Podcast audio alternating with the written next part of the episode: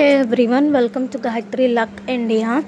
Right now, I am very, very so tired with my life. I I realized that uh, today by mistake my sir gave me a missed call. After college, I didn't contact him, and I co- I just text him, sir, how are you? And he replied fine and asked me how what am I doing? Like I just said nothing.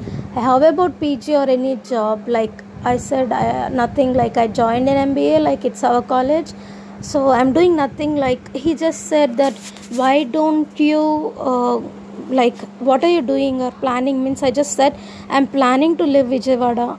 And why do you want to live? I just say didn't I didn't say anything. Where do you want to go? He asked. Like I said I have no idea in fact i have no idea why am i leaving this place also i can just say one thing that i have no reason to stay here i'm doing nothing here so i just want to live. So at least i find my purpose.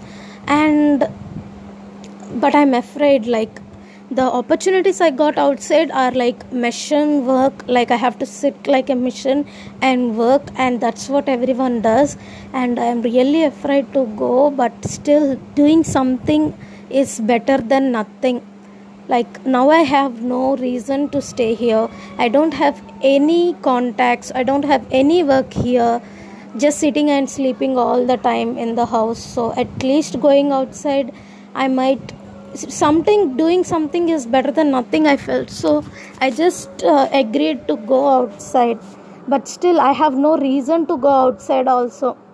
The only thing i am looking for is to find purpose some meaning in my life that's all. I'm not at all interested in like um, before it used to be like i want to go to travel this city that city eat this eat that enjoy now i don't have any of it. Like i already feel guilty for failing so much for wasting all money for traveling so much and i didn't bring anything productive in my life. At least now i want to find some meaning in my life. That is the only thing i want. I want some work which i can do with full heart full heart and bring meaning to my life. That's it. Bye guys